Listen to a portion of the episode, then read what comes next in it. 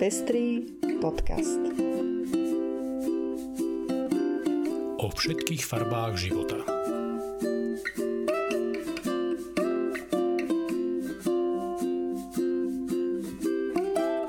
Vítame vás pri 61.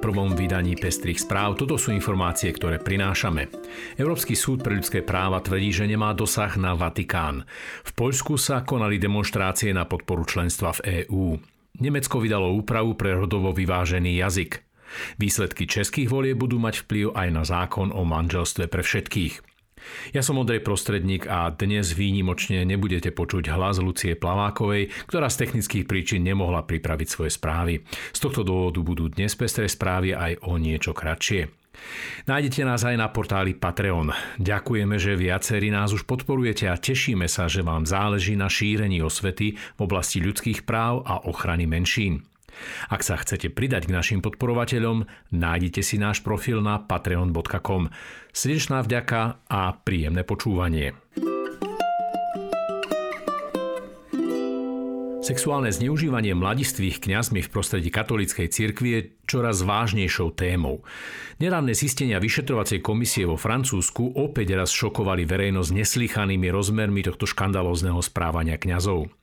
Neprekvapuje preto, že obete zneužívania sa snažia využiť všetky prostriedky, aby dosiahli spravodlivosť pre seba, ale aj donútili cirkev prijať opatrenia, ktoré uľahčia vyšetrovanie a vytvoria mechanizmy na predchádzanie týmto trestným činom.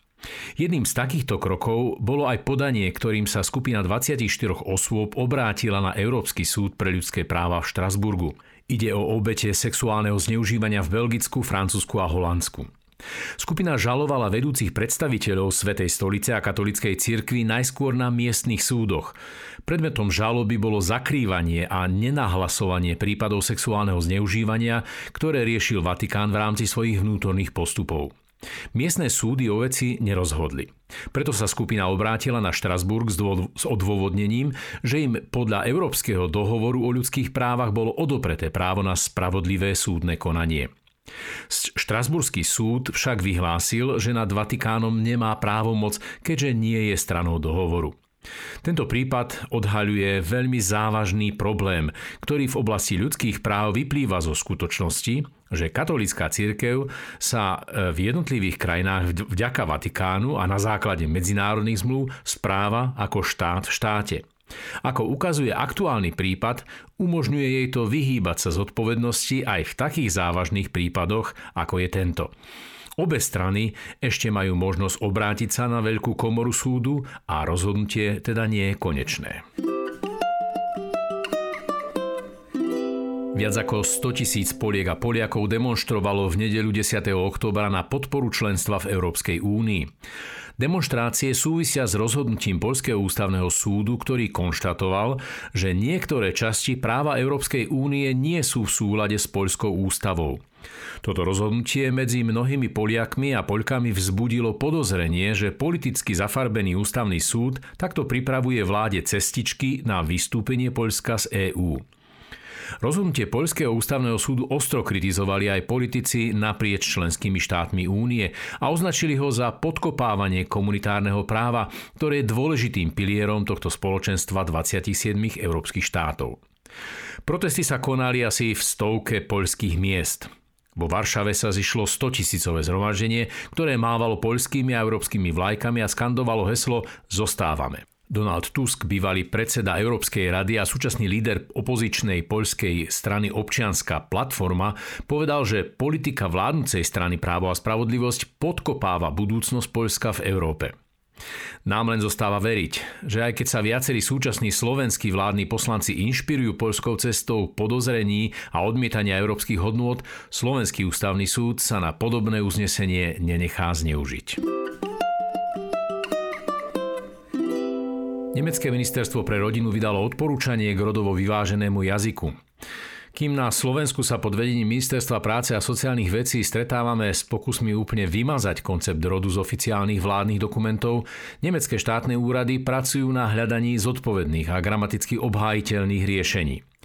Posledných rokoch sa totiž v prostredí Nemecka rozšírilo niekoľko rôznych spôsobov uvádzania rodovo vyvážených formulácií v oficiálnych vládnych dokumentoch.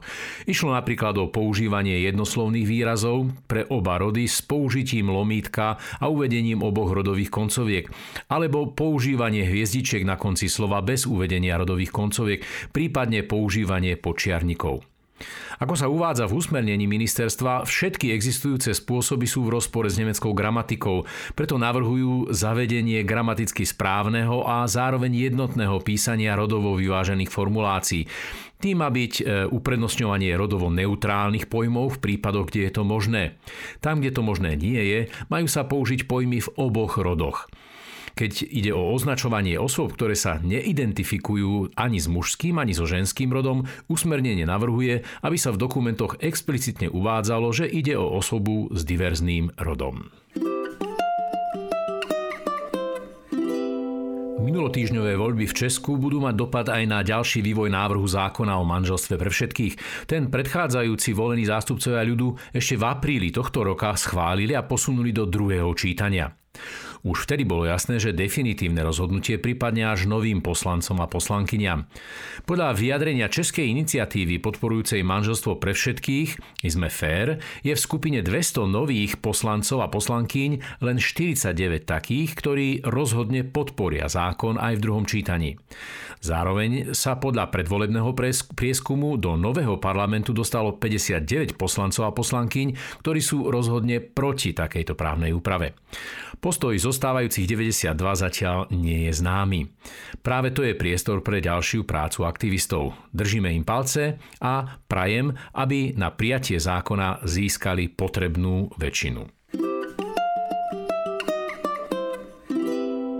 Nebudeme ticho, to je názov pochodu za reprodukčnú spravodlivosť. Uskutoční sa v pondelok 18. októbra od 17.30 do 19.00 na námestí SNP v Bratislave. Dôvodom na zvolanie pochodu, ktorý organizujú možnosť voľby a postane pokračuje, je hlasovanie o návrhu zákona na sprísnenie prístupu k interrupciám, ktoré sa očakáva na najbližšej schôdzi parlamentu tento týždeň. Podrobnosti o proteste nájdete na Facebooku možnosti voľby. A to je už všetko z dnešného vydania Pestrých správ. Do počutia o týždeň.